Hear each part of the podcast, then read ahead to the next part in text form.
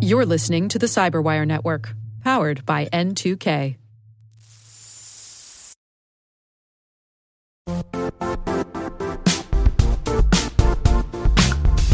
The IT world used to be simpler. You only had to secure and manage environments that you controlled. Then came new technologies and new ways to work. Now, employees, apps, and networks are everywhere.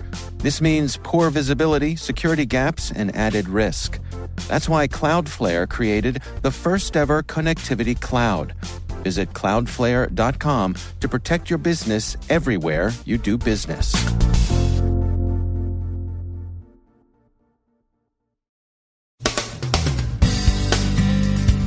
Ukraine's energy ministry is under ransomware attack.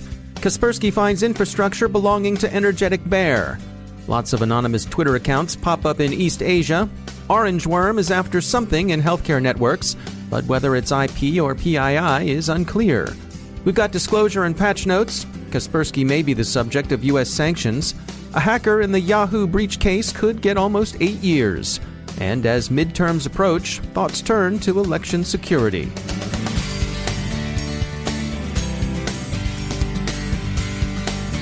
From the Cyberwire studios at Data Tribe, I'm Dave Bittner with your Cyberwire summary for Tuesday, April 24th, 2018.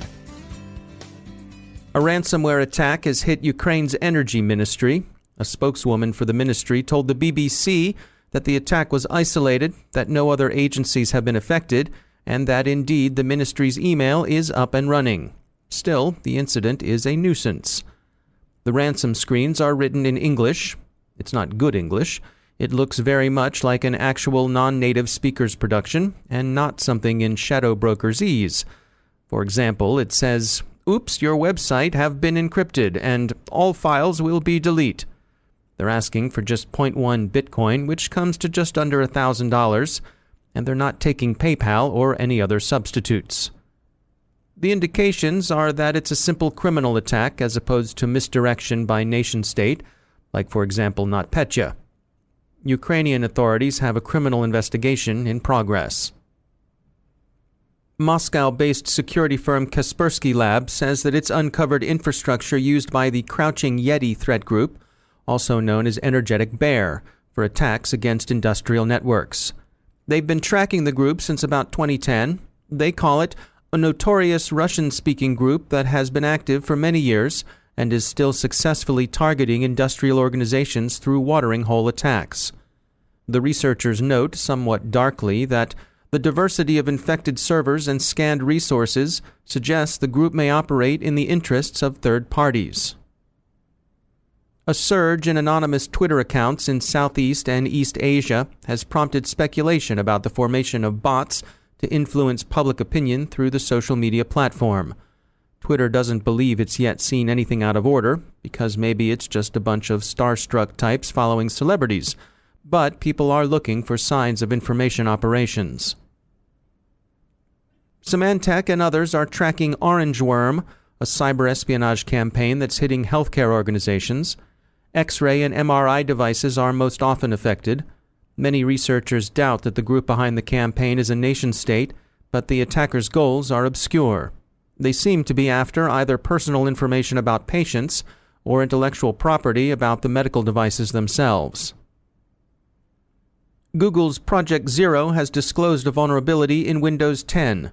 It's possible to bypass Windows lockdown policy in a way that can result in arbitrary code execution.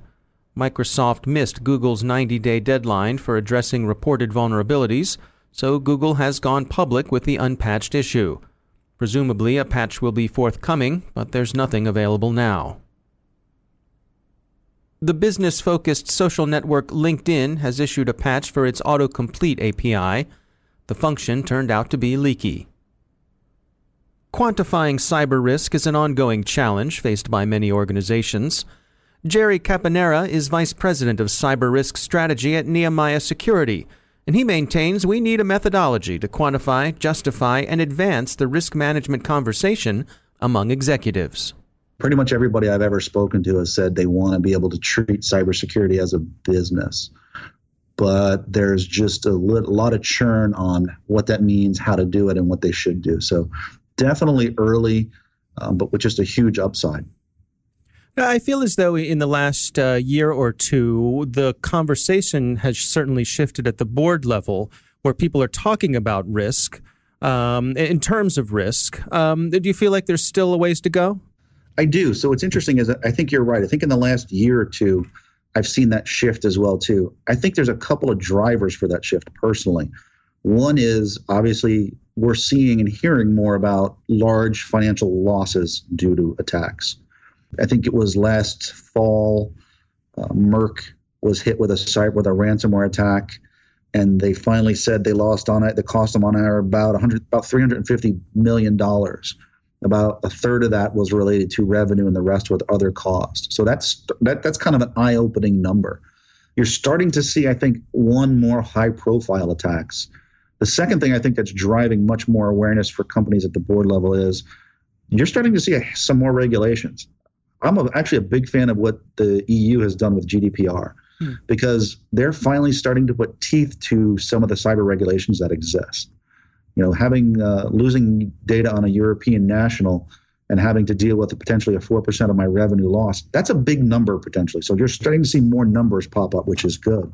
And the third thing is just recently we saw the SEC release uh, a report that basically says companies need to start talking about what a material cybersecurity risk is. Now, the the guidance was vague there, but reading on the, you know reading that on the walls, reading with Sarbanes Oxley compliance and where that's going, you can see that not only are companies starting to get aware, they're starting to have to become aware, which is unfortunately, I don't believe full change for a company will take effect until they have to. So, how do you guide people along towards these conversations? It kind of depends on who you're talking to. Uh, the reality is, these conversations are still amongst two different camps, right? Those I'll call them, I think you said in the security camp, or and those on the business side of the camp. You have to drive them to the answer based on which camp they're actually in.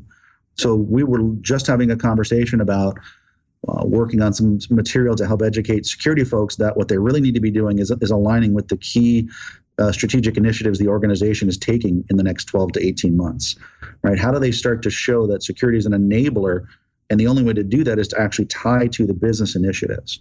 If your goal as a company is to grow 400% which means you have to increase your online presence by you know 50% you can generate more leads what would a cyber attack potentially do that could impact that? On the security side how do i make sure that an attack doesn't happen because if it does, it's going to inhibit my ability to basically make that number. I heard it. I heard um, a gentleman once say that the best way we can answer the question you asked is to stop thinking of cyber professionals when we announce ourselves saying we're cyber people. We should be saying we're business people with a cybersecurity focus, because it's that closing of the gap between the cyber and the business that that's going to make this a reality. And you have to drive those conversations up from where security is and down from where the business is. And that simple example of, hey, I want to grow my online presence by 50% so I can generate more marketing leads because marketing is our number one driver for future revenue. The question then becomes, well, how can cyber help the business reach that goal? And if we can have that conversation, we're in the right track. That's Jerry Caponera from Nehemiah Security. As the U.S. government weighs sanctions against Russia, one of its targets may be Kaspersky. Officials say they're considering banning all of the company's operations in the U.S., in addition to the already effective ban on U.S. federal agencies buying Kaspersky products. Any such sanctions would be imposed after Kaspersky's suit, alleging it's the victim of an unconstitutional bill of attainder, is resolved. Kaspersky denies that it's improperly connected to Russian intelligence but Western officials say there's a problem in Russian laws that compel cooperation with security services. Speaking of Russian security services, the hacker accused of exposing 3 billion or so Yahoo records on behalf of Russia's FSB is getting his day in court. Karim Baratov, a Canadian citizen of Kazakh origins, was snaffled up by Canadian police and extradited to the U.S. to face charges on his March 2017 indictment. The U.S. prosecutors are asking that the spear phisher be awarded 94 months in Club Fed. That's just shy of eight years. It was a nice gig while it lasted. Baratov was a hacker for hire who made it a point of not asking his employers too many questions, and it paid for him. He's a car guy. He used his FSB paychecks to buy a Lamborghini, a Porsche, an Aston Martin, a Mercedes, and a BMW. His defense team is pleading in mitigation that 1. Mr. Baratov is young, under 22 when he was most active, and 2. After all, it's his first arrest. As U.S. midterm elections approach, voting is more than six months away, but American election cycles are famously long. At least 20 states have expressed a degree of uneasiness about the security of their election systems. One solution a number of people are proposing is to call the National Guard, that reliable standby the states use to deal with emergencies of all kinds. The Guard itself has cyber units of various kinds in some 38 states, and room to grow, as officers say. Such units could provide some useful incident response capability. A RAND study in 2017 concluded that there were more than 100,000 personnel in the Army Reserve and Army Reserve National Guard. That latter name is the official name of what we civilians just call the National Guard. How such expertise might be used is untested. We heard one useful suggestion at RSA in conversation with the Chertoff Group's Adam Isles. Find people with IT skills in the Guard and give them the ability to build up their security chops. Then they can take those skills and lessons learned back with them to their jobs. A lot of the 100,000 plus Rand saw in the Guard with some relevant skills are people who work in IT jobs. That's not security directly, but it's a good start. So have at it, weekend warriors. Of course, there are plenty of people in the private sector willing to help too. We heard from Tom Kemp, CEO of security firm Centrify, who's got an offer for state election boards. If they want to ameliorate the risk posed by stolen or compromised credentials, the kind of thing that could gum up the polls on election day, imagine the election judges turning you away with a, sorry, sir, we regret it, ma'am, but your address is a digit off. They can get Centrify's Zero Trust platform at no charge. So that's another offer on the table. And for those of you keeping track of these things, GDPR is just one month away.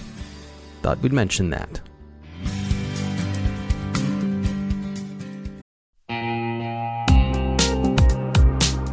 Managing the requirements for modern security programs is increasingly challenging and time consuming. Enter Vanta. Vanta gives you one place to centralize and scale your security program. Quickly assess risk, streamline security reviews, and automate compliance for ISO 27001, SOC 2, and more. You can leverage Vanta's market leading trust management platform to unify risk management and secure the trust of your customers. Plus, use Vanta AI to save time when completing security questionnaires. Cyberwire daily listeners can get $1,000 off by going to vanta.com slash cyber. That's V-A-N-T-A dot com slash cyber.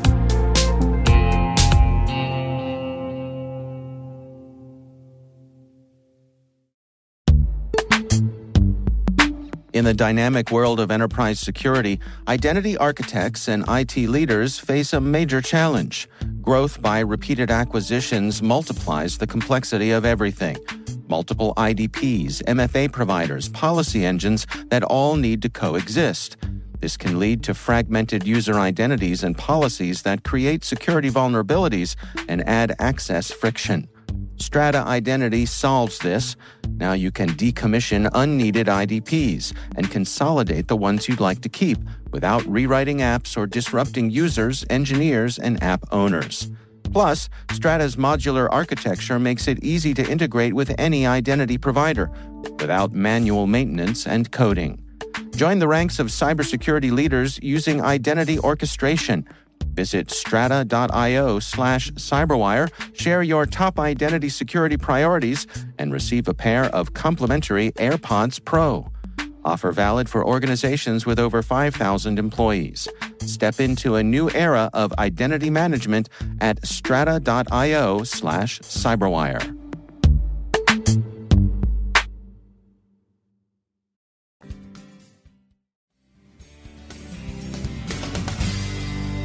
And I'm pleased to be joined once again by Joe Kerrigan. He's from the Johns Hopkins University Information Security Institute. Joe, welcome back. Thanks, Dave. So, interesting uh, research released from the folks at Malwarebytes Labs. They were talking about uh, a device called a Gray Key, which is an iPhone unlocker, and they're saying there's some serious concerns here. Uh, what, what, do you take? What do you, what do you suspect's going on here? Uh, I, I'm not entirely sure. These these people have developed a a small piece of hardware that does something to an iPhone that then causes that iPhone to display its uh, passcode to unlock the phone. Yeah. So what is going on there? It, it, it just the, in the article they're speculating that there's something go, that where they install a uh, where they root the phone or, or jailbreak the phone.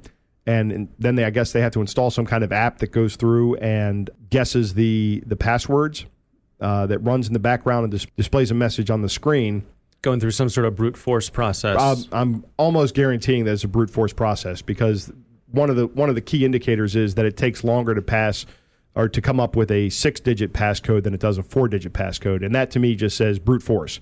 So there's no right. magic in how they're breaking the phone open. They're just trying all the different combinations. The magic comes in how they stop the phone from erasing itself after so many uh, failed attempts. Right. And that's probably why they they're jailbreaking it. They're probably intercepting the the system calls that would go back and and and erase those uh, erase the the memory chips. And one of the concerns here is that these sorts of devices have been available in the past with you know previous versions of of iOS. Uh, Cellebrite was a, a, manufacturer of, of a different one. Yep. Um, and these, while they're intended for law enforcement, but as with these sorts of things, they can sort of slip out and make their way out into the wild. Yeah, there was one. The article talks about one called the IP Box Two which unlocked older or still unlocks older iPhones. In fact, you can still get them on on Amazon. The article says. Hmm. Um, so yeah, these things have been released into the wild in the past. The Gray Key box, however, looks like they're being very tight with their control of it um, over you know making sure that only law enforcement get it. That being said, the road to hell is paved with good intentions, right? right? right. So I'm sure it's only a matter of time before one of these things disappears from some law enforcement site. Uh, there are models that can be used anywhere. They they have a key, but the key is small. Uh, that can also be swiped out with with the device, no problem. I don't know how concerned I am about this. It's definitely a, um, an edge case. Yeah. Well, it, it strikes me that if you're someone for whom this sort of security is a concern, you're going to know that, and you're going to be using more than a four digit numeric password. Right, right. And even if you're using a, a, longer password, I guess this thing will eventually break it. But you know, you'll be using other other ways of of communicating that that don't necessarily uh, rely on the security of an Apple device. Yeah, concentric circles of uh, of security. Right. You know, unlocking the phone is one thing, but then maybe another layer, encryption. You know, point to point, all that sort of stuff. Yes. Uh, you know plausible deniability apps that that delete chat histories. Right, right. All right. Well, it's an interesting cat and mouse. And, it is, uh, and it's uh, you know it's it's uh, what's interesting about this is I'd like to know if you know what Apple's doing to try to address this. I'll bet that they're aware of this mm, for sure, um, because Apple generally tends to have a, a pretty good security stance. You know, I, I like to pick on Apple, but one of the things I don't generally pick on them about is their security. All right, Joe, it's interesting stuff as always. Thanks for joining us. My pleasure, Dave.